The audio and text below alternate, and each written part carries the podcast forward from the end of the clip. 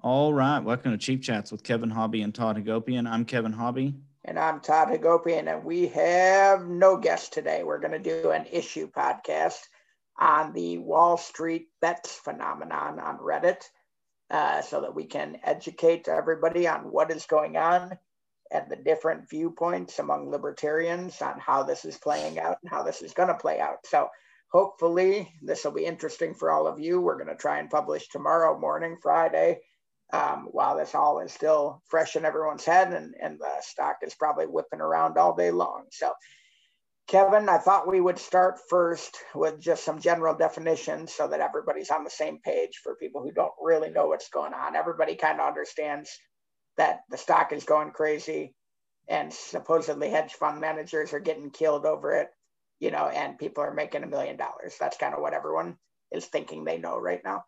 Uh, but let's take a step back and talk about what's actually happening here. So, what is a hedge fund? There are many different kinds of hedge funds. Okay, I'm not going to go through them all.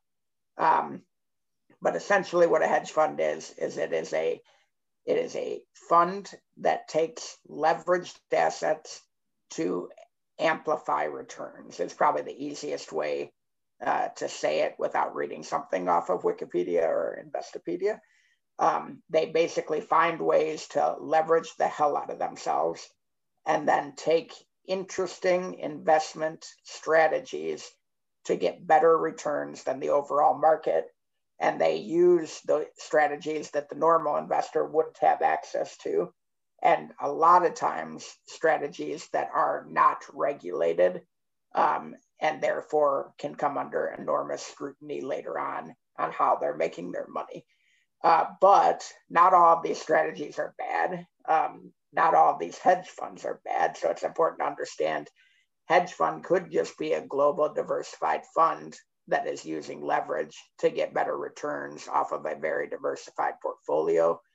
There are hedge funds out there that bet on certain specific events um, that are going to happen, such as an election or certain regulatory uh, things that are coming down the pike. There, so there will be hedge funds that say, I think global warming is going to go crazy. Therefore, this is going to be our strategy to, to amplify returns based on that event that they think is coming.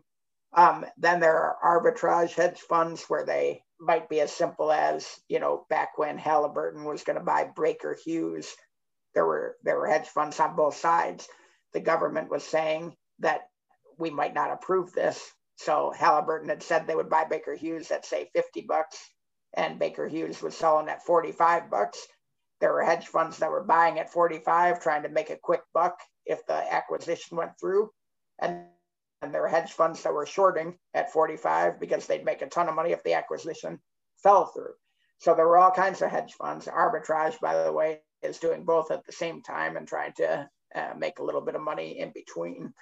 Um, so anyway, those are, and then there's other hedge funds that use the um, 130 rule, which is basically that they, or sorry, 130 30 rule, that they basically buy a, a, ton of stocks and then short a little bit of stock and and try and leverage themselves that way. And, and so there's a lot of different ways that hedge funds work.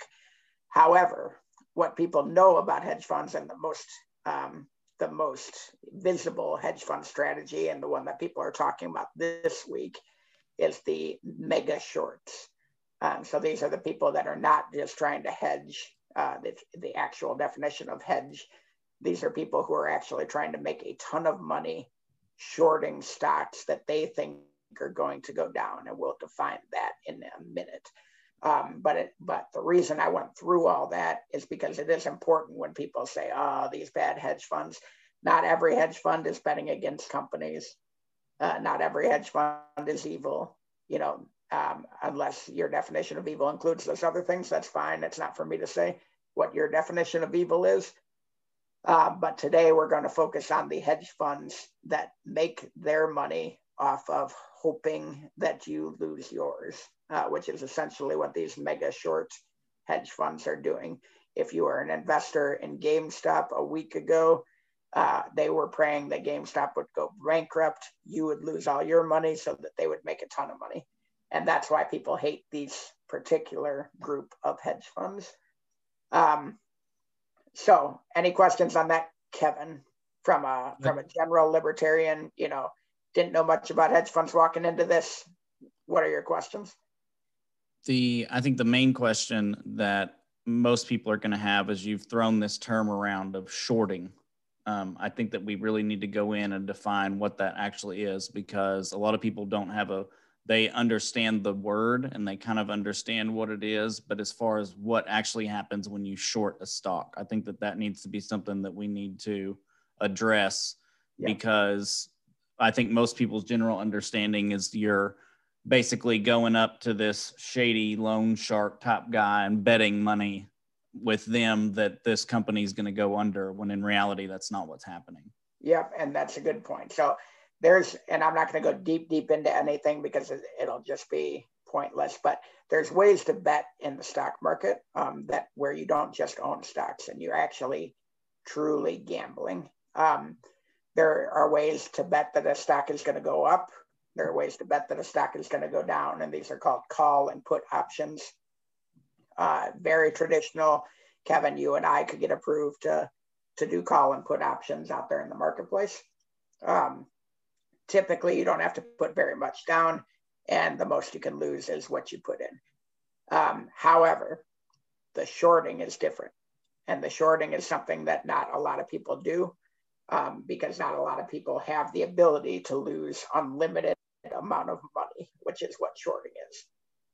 So I'll break it down um, in a very simple manner um, just know that it's a little more complex. And if this sounds attractive to you, do about a million years of research before you try it. What happens is if you think a, you know a company is going to go down for whatever reason, you would go to a broker and you would borrow shares of that company. You're basically taking a loan from the broker on shares of the company. So let's say company A is worth $100 and I want 10 shares I'm going to take a thousand dollar loan from the broker and I get these 10 shares at a hundred dollars and I'm going to immediately sell them. Now I have a thousand bucks of cash, but I owe the broker 10 shares of company A at some point in the future. And I owe him interest along the way. Okay. Um, now company A goes up to 150 if I decide I want to get out of this, actually, let's do it the other way. Company A goes down to 50. So I was right. It went down 50. I can buy those 10 shares back. Now I paid $500 and I can give the shares back to the broker and pay off my debt with shares. So I got a thousand. I spent 500 to buy the shares back. I ended up making $500. Um, and that's essentially how shorting works. So I just made a killing uh, for doing nothing except being right that the stock was going to go down. On the flip side, if it goes up to 150, and for some reason I need to get out, either I'm scared or I need my money or I can't take the risk any longer um, or the interest is too high, I can I can close out that position. I need to buy 10 shares at 150 which is $1,500, and give those 10 shares back to the broker. But now I had a thousand bucks. I just spent 1500 so I've now lost $500 on that transaction. Where it gets really scary for shorters is in a case like GameStop, where this might have gone to, you know, 600, 400. And all, of a sudden you're out $300 a share times 10 shares, $3,000 so on, on an investment of a thousand, you know, you could be out three thousand dollars. That's where shorting gets very, very terrifying for the average investor, and then even for some of these hedge funds. Now, the important thing to note here. So first of all, let's stop there. Kevin, did that make sense? Yeah, a hundred percent. I mean, I think I think to the average listener, if they didn't understand what shorting is, they probably got a really good idea of it right now. So the thing that okay, you so want to emphasize to carry from one point to another is when you think of investing most of the time you think of it in a traditional sense i'm going to buy 100 shares of apple stock you know, and we think it's going to go up $5 a share. So I made $500. This is the riskier, the high stakes investing when you get into shorting stocks. And so you can make a, there's a huge, huge upside, but also a huge, huge downside. And there are firms out there, hedge funds that specialize only in this, in these mega shorts. So that those That's two exactly points right. are tied together now. That's exactly right. And this is the analogy that I would use as we come up on Super Bowl season. Um, you can you can buy um, bets on Wall Street. And this is the calls and puts I was talking about that you and I could do. I could bet that the Bucs were going to win, or I could bet that the over was going to be 52 points, and I bet $100, and that is the most that I can lose. But I could win 300 bucks or whatever, 200 bucks.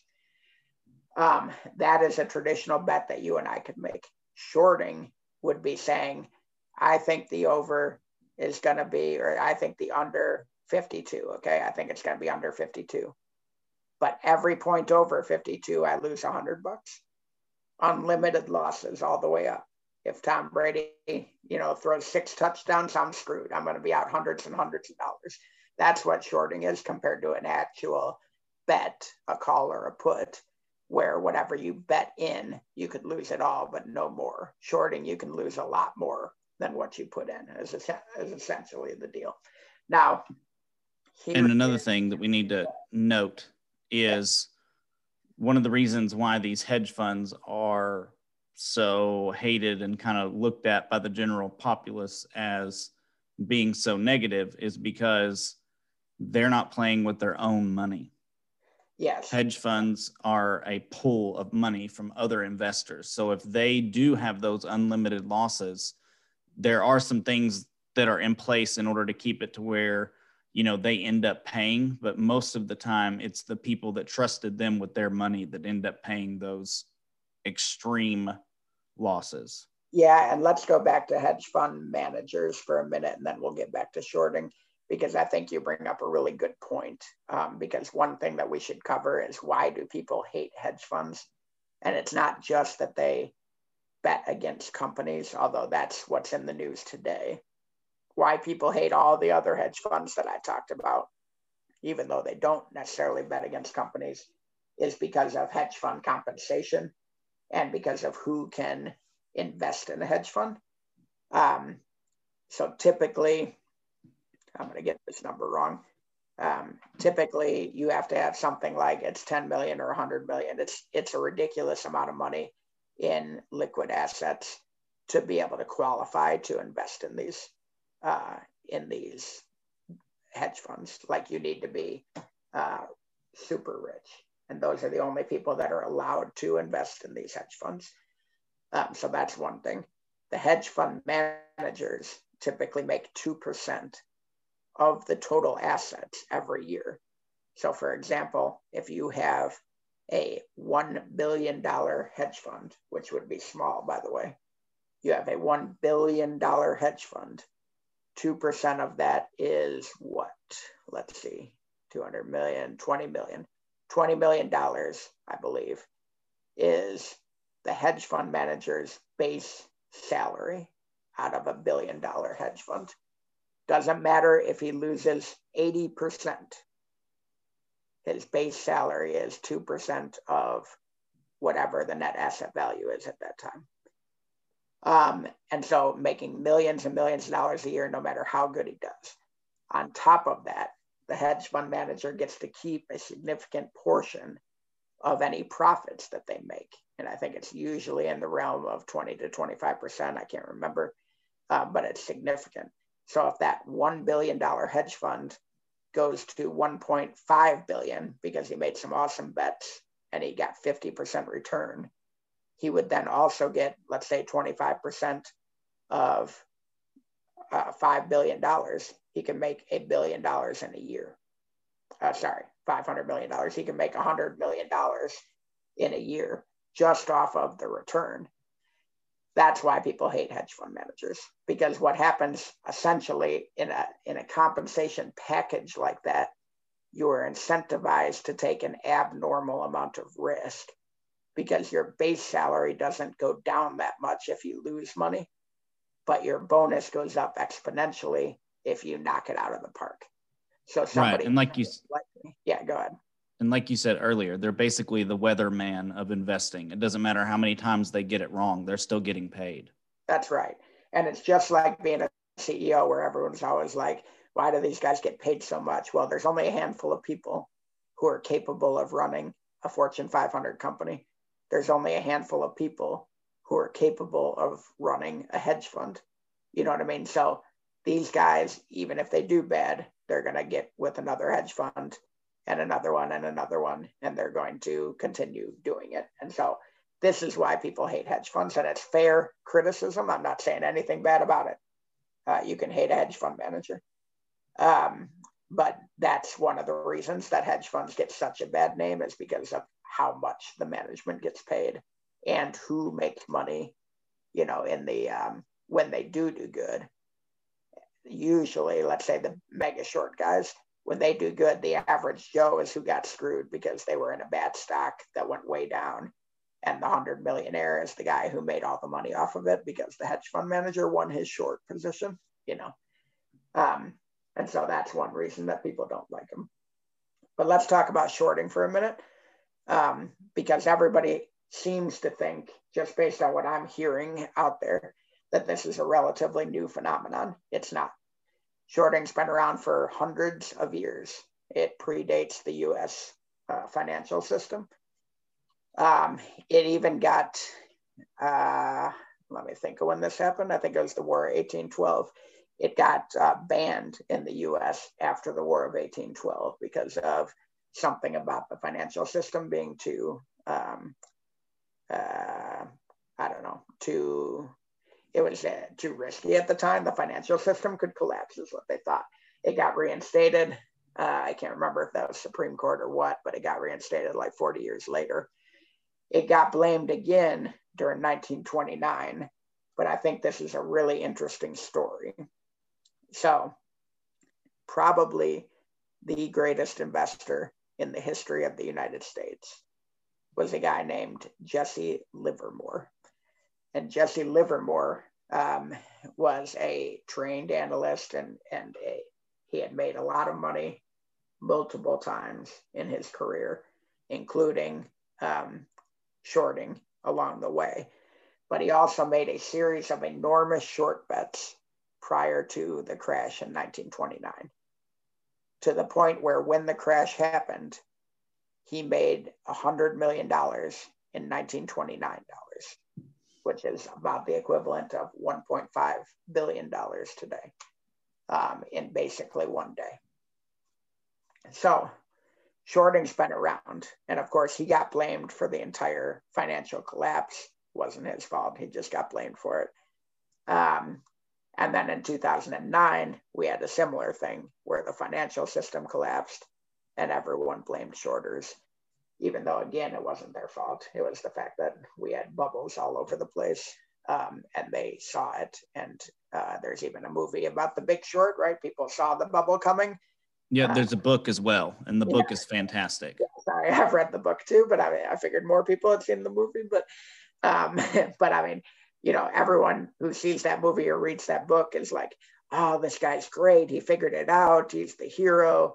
Blah blah blah. Well no I mean, it's kind of funny because today, that same guy who you're talking about, those are the guys who are shorting these companies that are seeing something wrong and betting billions of dollars to short companies.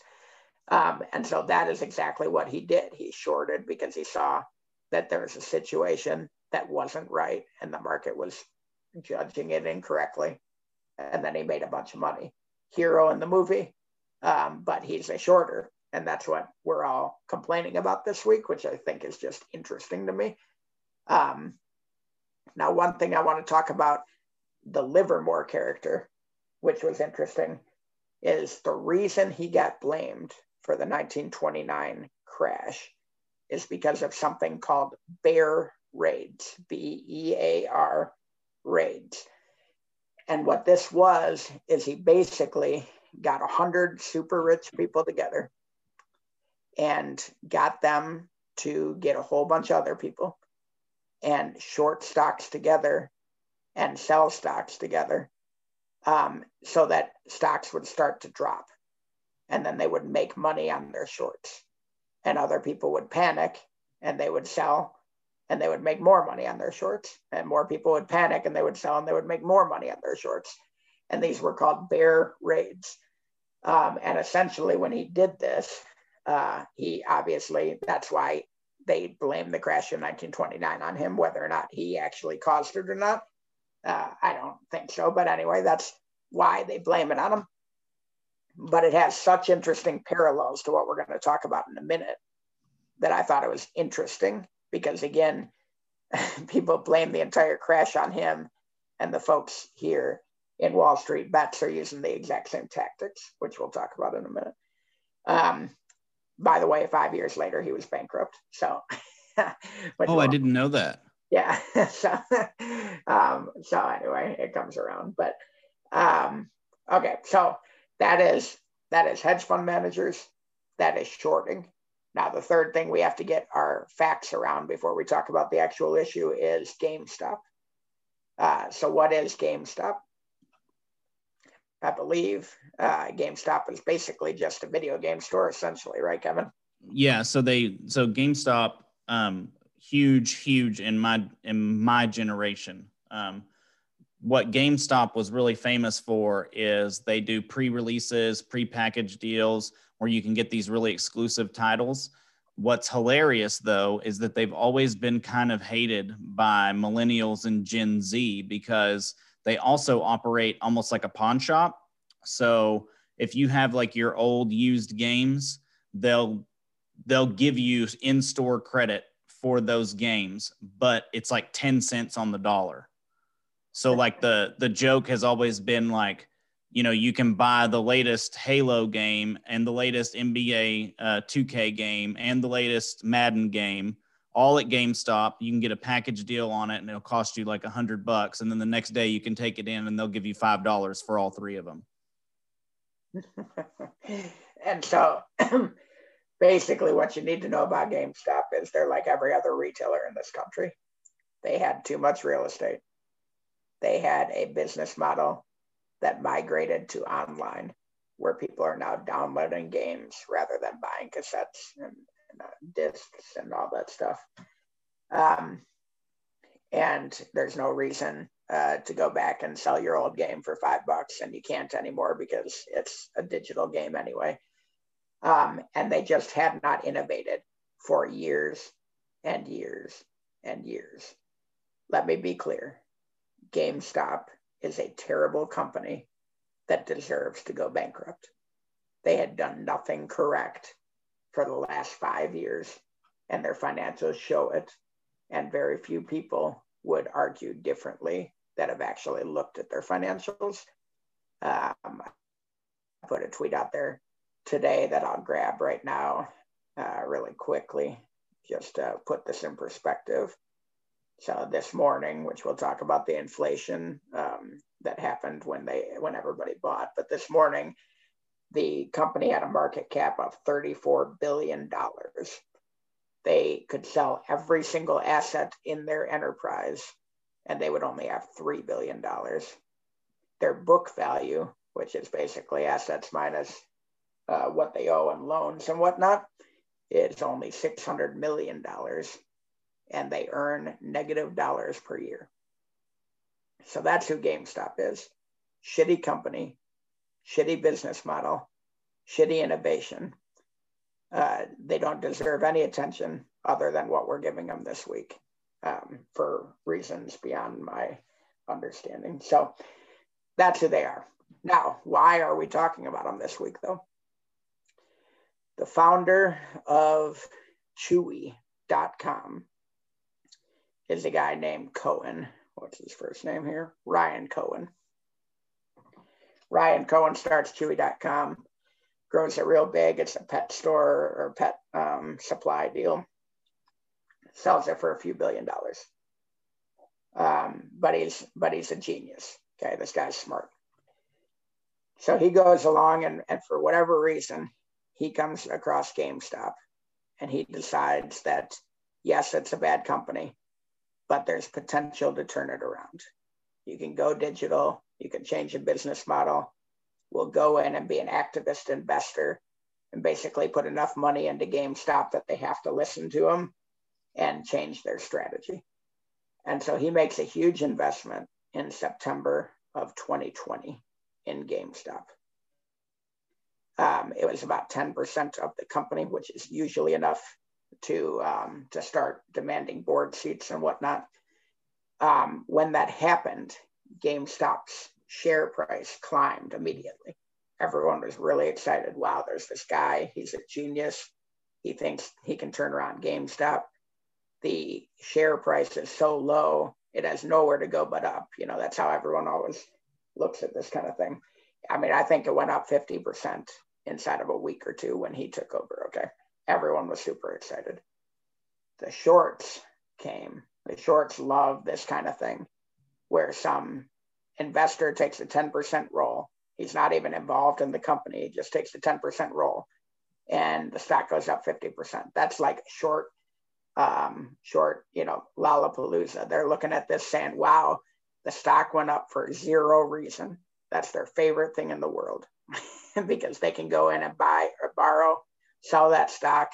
And when the stock comes down to earth, sell it and make a killing right away. Um, so the shorts love this situation where people do stupid things with their money. Um, so shorts got in and they got in big. Tons of shorts came in. A couple of huge uh, firms in particular came in and they started shorting this stock after this guy's uh, announcement. This guy, however, increased his uh, holdings then to about 13% in December. Um, and then in January, ended up getting a couple of board seats. And so the good news kind of kept coming. And so the stock didn't go back down. The shorts weren't making enough money to sell. Um, and then comes Wall Street Bets. So Wall Street Bets, of course, loves this guy. Um, everybody loves this guy. Everybody hates the hedge funds. And they decide that there's a chance to really stick it to the hedge funds. We are going to band together, hundreds of thousands of us. I think there's even 2.7 million, is what I heard. I have no idea. Um, so let's say there's 2.7 million people, for example. So you got these 3 million people, and everyone buys a hundred thousand or sorry, a thousand dollars, you know, worth. You can you can suddenly move this company way, way up just by everybody buying a little bit. You don't need a three, you know, billion dollar investor a 300 million dollar investor. We can all just do this together. It's essentially a crowd funded um, pump to move this stock price up. And every dollar it moves up hurts the hedge fund manager bad. And and there's so much short interest out there. This was the theory. There's so much short interest out there. And this is what's called a short squeeze. And it's important for people to understand.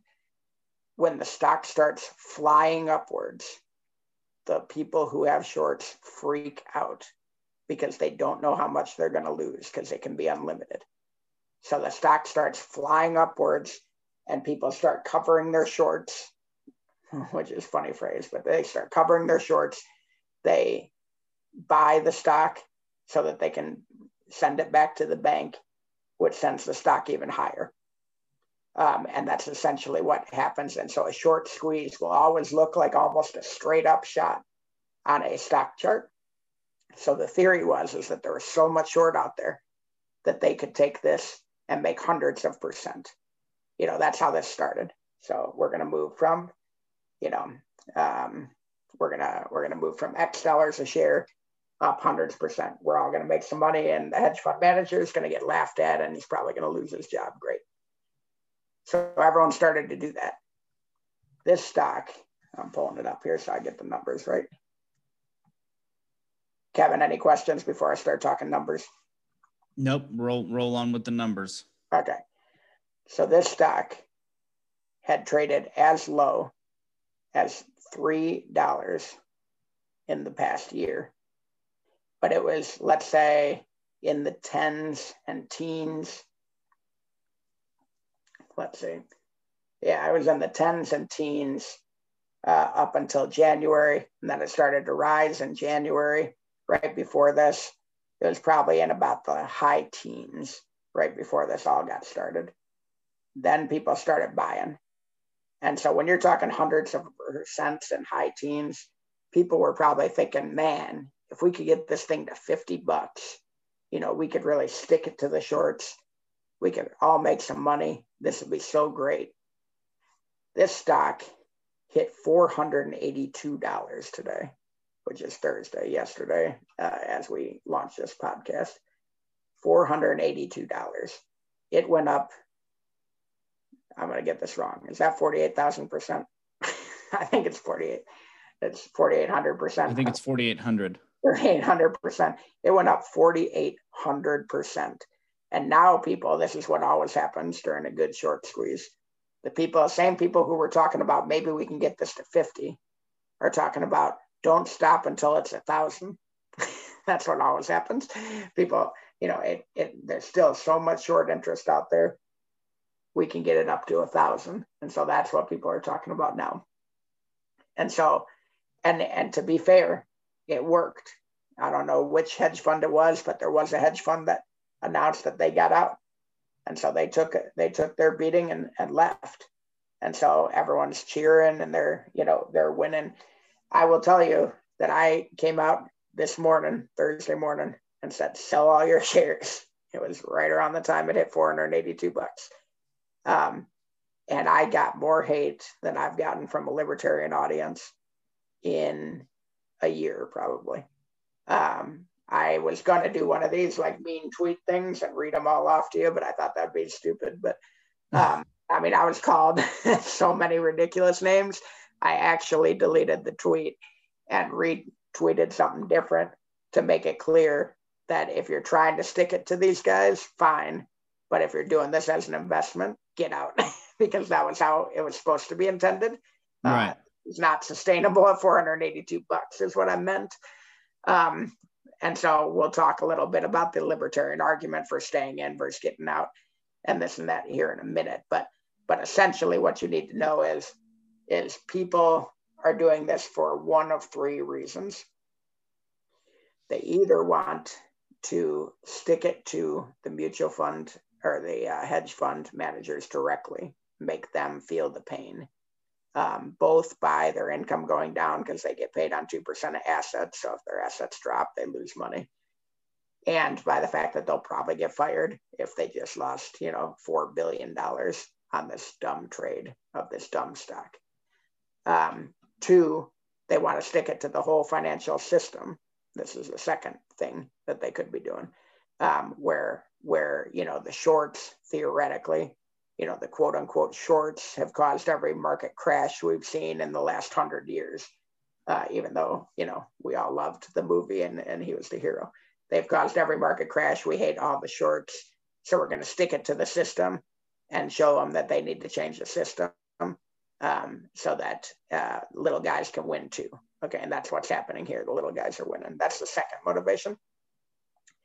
The third and most common motivation is going to be that there's a ton of people that are trying to make money. So, and that's why we wanted to have this podcast. So, the first two, there are definitely folks that are doing it for the for the you know quote unquote right reasons. They are doing it for principle. They bought, you know, a hundred or three hundred dollars, and they're willing to let that sit in a bank account or in a stock account, not sell it. It can go to zero for all they care, but they're going to hold it the whole time um, so that these shorts have to cover. But all the folks who bought it for real, who are trying to ride this wave, who read a tweet that said it's going to a thousand and they're trying to make money, um, are going to be in trouble. And so that's one of the reasons we wanted to talk about this today, but also to talk about the libertarian argument for doing it. So Kevin, I'm gonna stop there. I've done a lot of talking, but I wanted to make sure everyone understand understood what is going on and how we got to where we got today. Uh, what are your thoughts on what we're seeing so far this week? Um, well, I think that there's a couple of thoughts on it. Um, one, I think that it shows the ability that groups of people have if they really want to band together. Um, I think that it shows that we can, that we as individuals and we as whatever you want to call it, the little people, whatever, um, can actually make a difference, can actually do these things to combat it. I think it supports counter economics, which is something that we kind of hear people talk about with the agorist and things like that.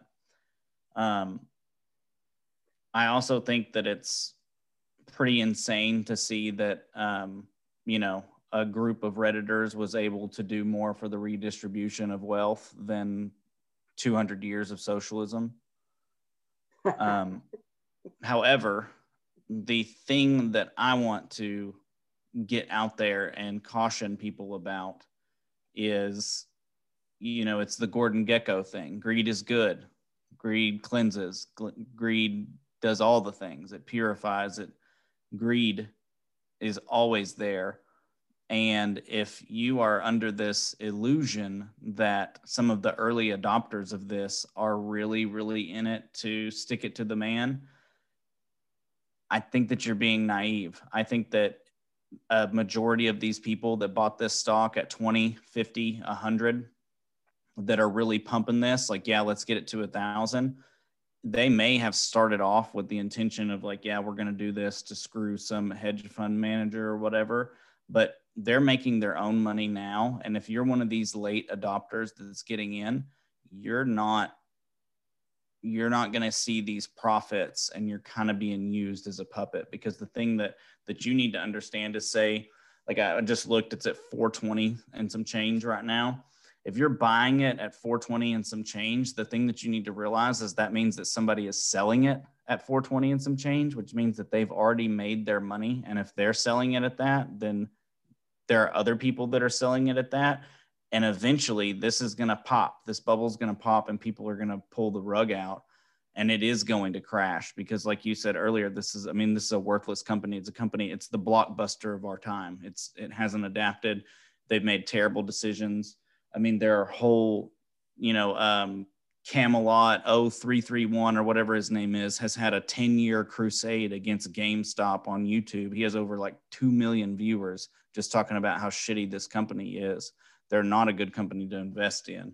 And if you're doing it to get rich, then I think you missed the mark originally. But I also think that, you know, you're kind of getting manipulated by some people that maybe don't have the actual movement in their mind. And I know that we like to cheer and, and things like that and say, well, you know, uh, these people deserve it. They got more money from the government than we did in our stimulus or whatever. But I really want to caution people against that kind of viewpoint of, you know, what you know we're going to stick it to the man and and and things like that when you're talking about these individuals we we really should be more worried about the government regulations and things like that that have allowed them to do it than the individuals that are exploiting those yeah and I want to touch directly on that. So this is not somebody who was part of the actual uh, Reddit movement, but it is an example of what you were saying. There's a billionaire investor named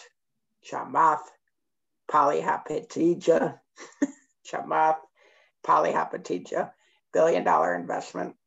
He, uh, billion dollar investor, he came out earlier this week and, and asked his followers. He's got like 800,000 followers on Twitter. What should I buy tomorrow? I'm going to throw a few hundred thousand dollars at it for whoever convinces me. And obviously, the Reddit folks all went, you know, buy GameStop, buy GameStop. Well, he ends up buying GameStop. Or, sorry, he didn't buy GameStop. This is even better. Another reason that I'm telling you this. What he did is he bought the call options that I talked about. He made very cheap bet on call options. So this guy has billions of dollars. Okay. He made a $2,500 bet on GameStop. That's all he put in $2,500. And then he told his 800,000 followers to go buy this thing, to, to stick it to the hedge fund and to make him money because whatever he makes, he's going to give it to charity. And this thing ends up being $125,000. So he made 50 times his investment um, because he did it right. He bought the calls, which is what you should have been doing. And I'm guessing what leaders of this movement did. It's what I would have done if I wanted to make money and I knew a stock was about to go up hundreds of percent. You buy the calls, not buy the stock. Um, so this guy did exactly what investors should do. and then he got everybody else to do it the right or the other way, which is to put their hard earned money on the line um, and potentially lose. Everybody who bought today at $482 was down 60% at four o'clock Eastern time when the market closed. They were down 60% in eight hours if they had bought it, I guess six hours if they had bought at 10 a.m. So six hours, they lost 60% of their money um, because people like this are telling them to go out and buy something, even though they have relatively no skin in the game. For a billionaire to put 2,500 bucks in, that's like me buying a, a quarter share. Um, and it's just, it's disgusting in my opinion um, that these, that's essentially a pump and dump. I mean, this guy basically told 800,000 people to go out and buy a stock so that he could make money. Doesn't matter if it's going to charity or not.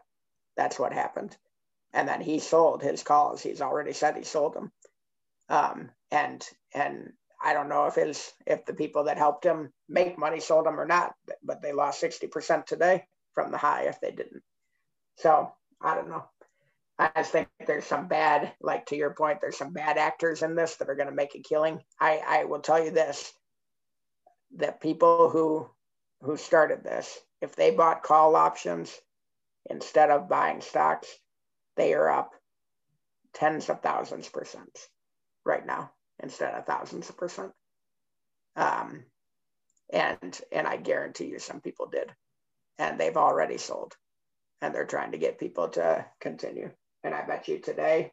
So Kevin, you were mentioning it's all the way back up here in the after hours. It went down 60%. Now it's up 60%.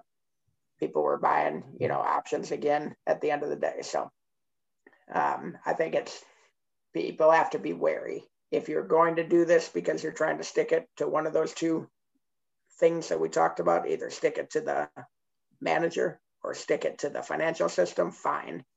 You're going to hold on to the stock until it goes to zero, fine. But if you're doing this as an investment, just know there's a very important theory out there in economics, and it's called the gambler's bargain I'm looking to make sure I get that right. Gambler's Ruin. Um, Gambler's Ruin. And the effectively what it means is is the person with the most money, given all else being equal, is going to end up winning. So the house will beat the gambler, uh, even if the odds are exactly the same, uh, because they can persist longer during downtrends than the gambler can that's what's going to happen with this stock. As I mentioned, it's basically worth 600 million or 600 million dollars. And right now the market cap after going down 60% is 13 billion. Uh, the people that are holding the stock at 193 are probably looking at losing 80 to 90% of their value by the time this pans out. Uh, once it's all said and done, it could be a year from now. I don't know could go up to a thousand and then come back down to 20. I don't know. But they're going to lose 80 to 90% of their value by the time this is done. That's what I'm worried about.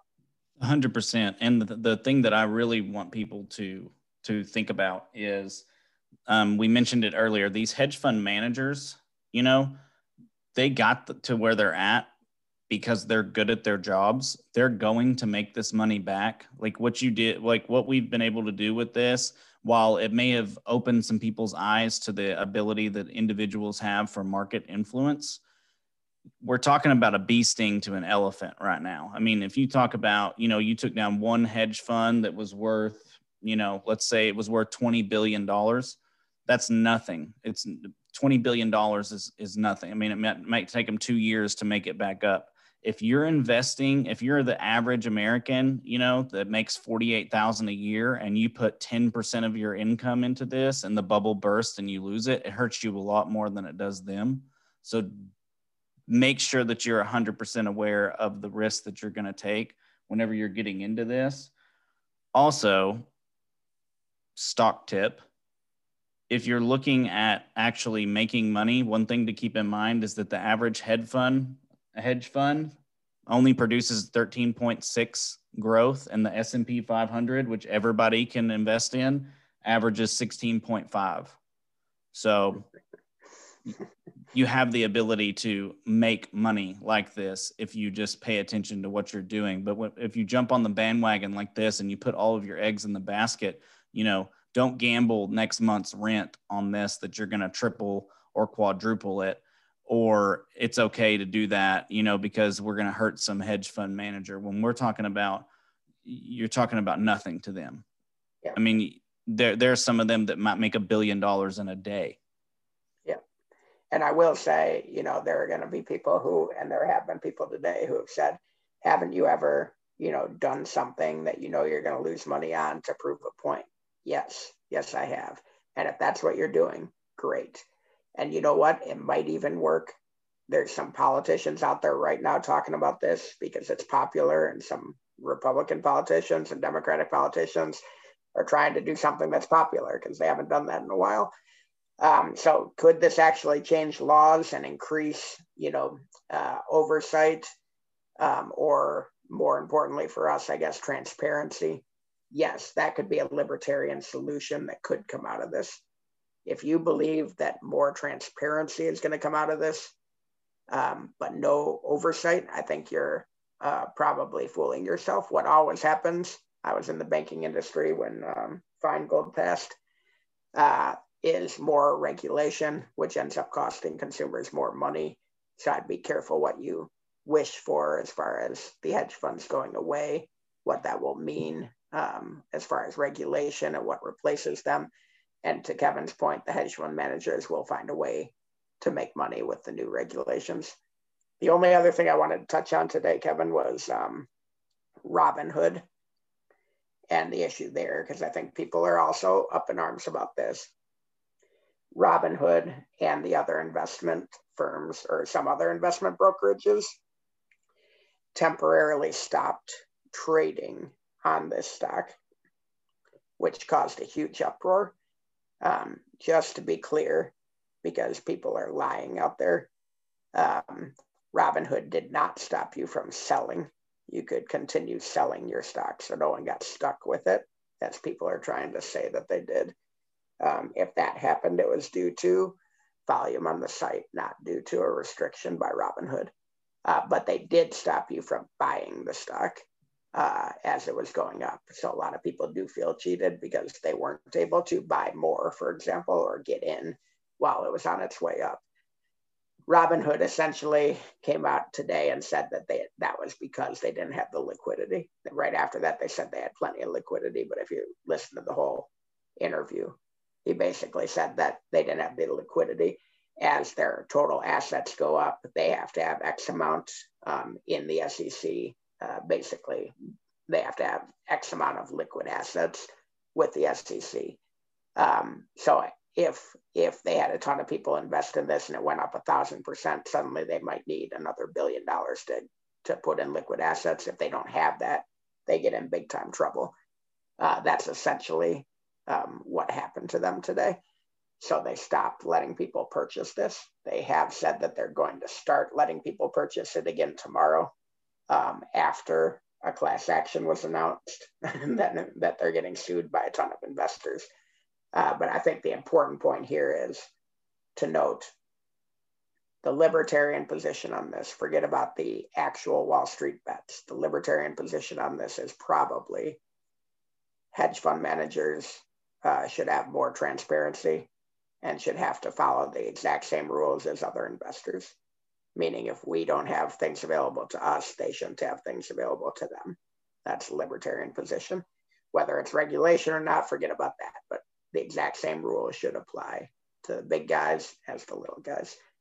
Um, Robinhood should be sued because Robinhood essentially um, didn't let their consumers invest the way that other brokerages were able to.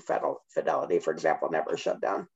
Um, so Robinhood uh, sold a bad product to its investors and should be um, sued. Were they were they conspiring with the SEC as people are, you know, trying to say? I doubt it.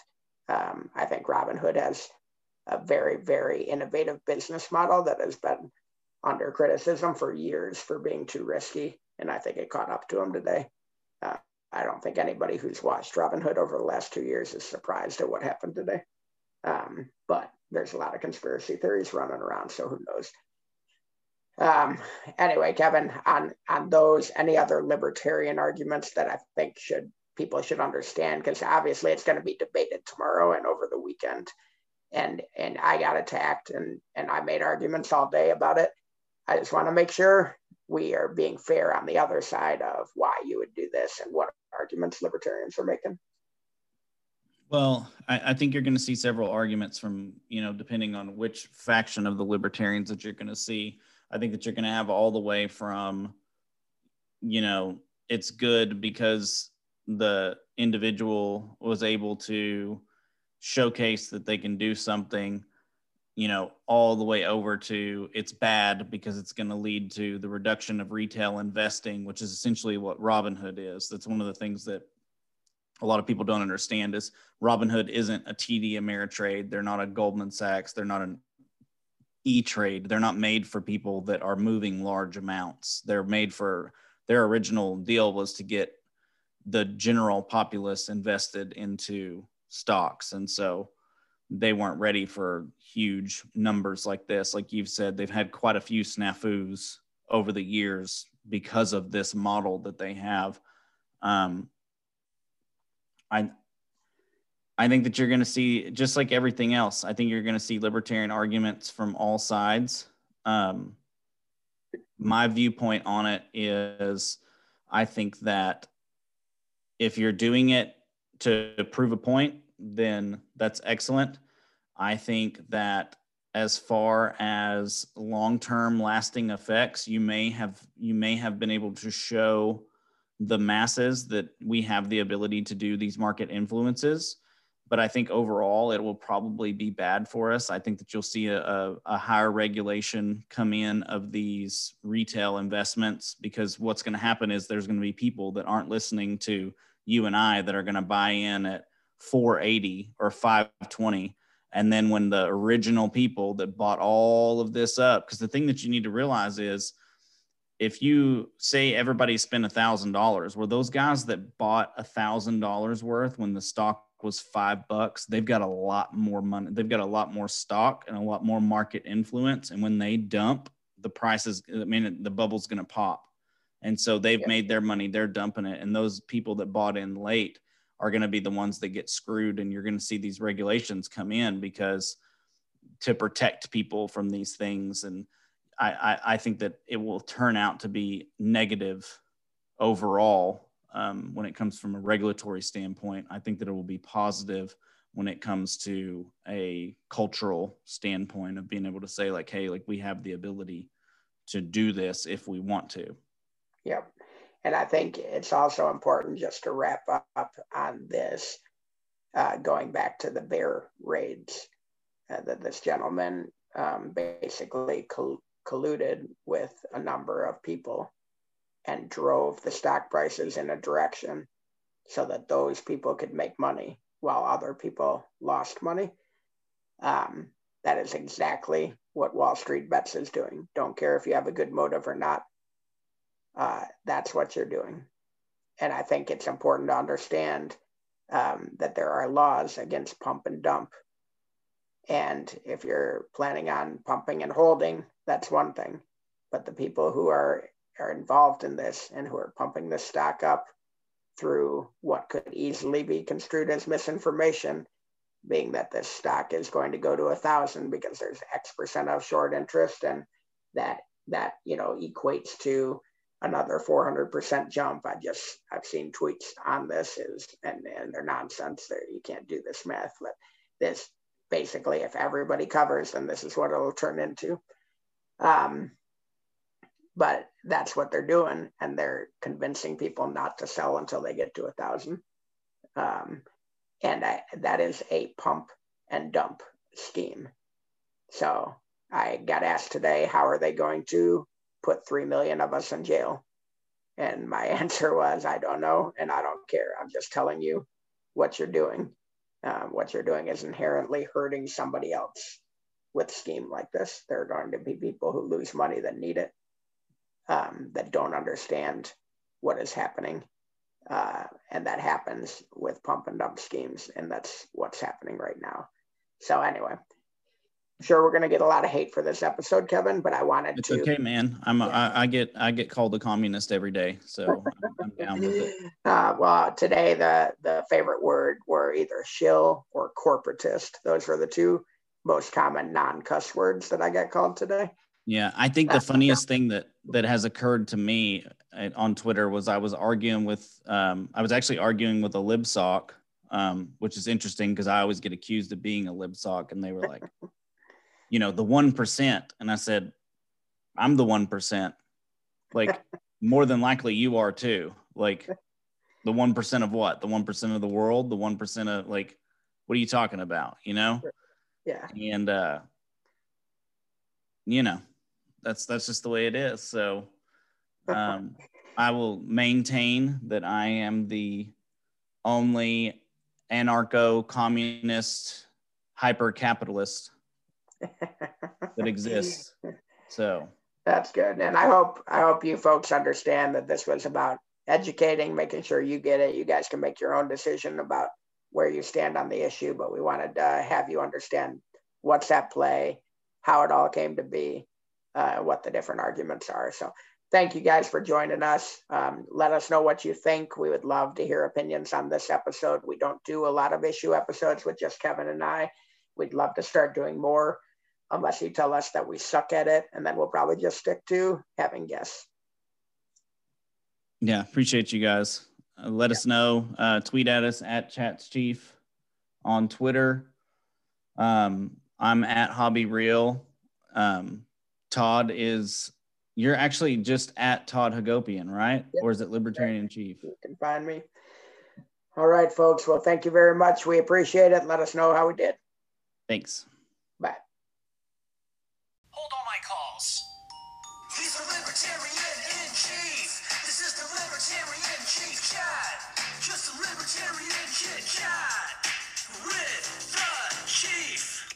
Oh, hey, I'm Kevin. I'm here too.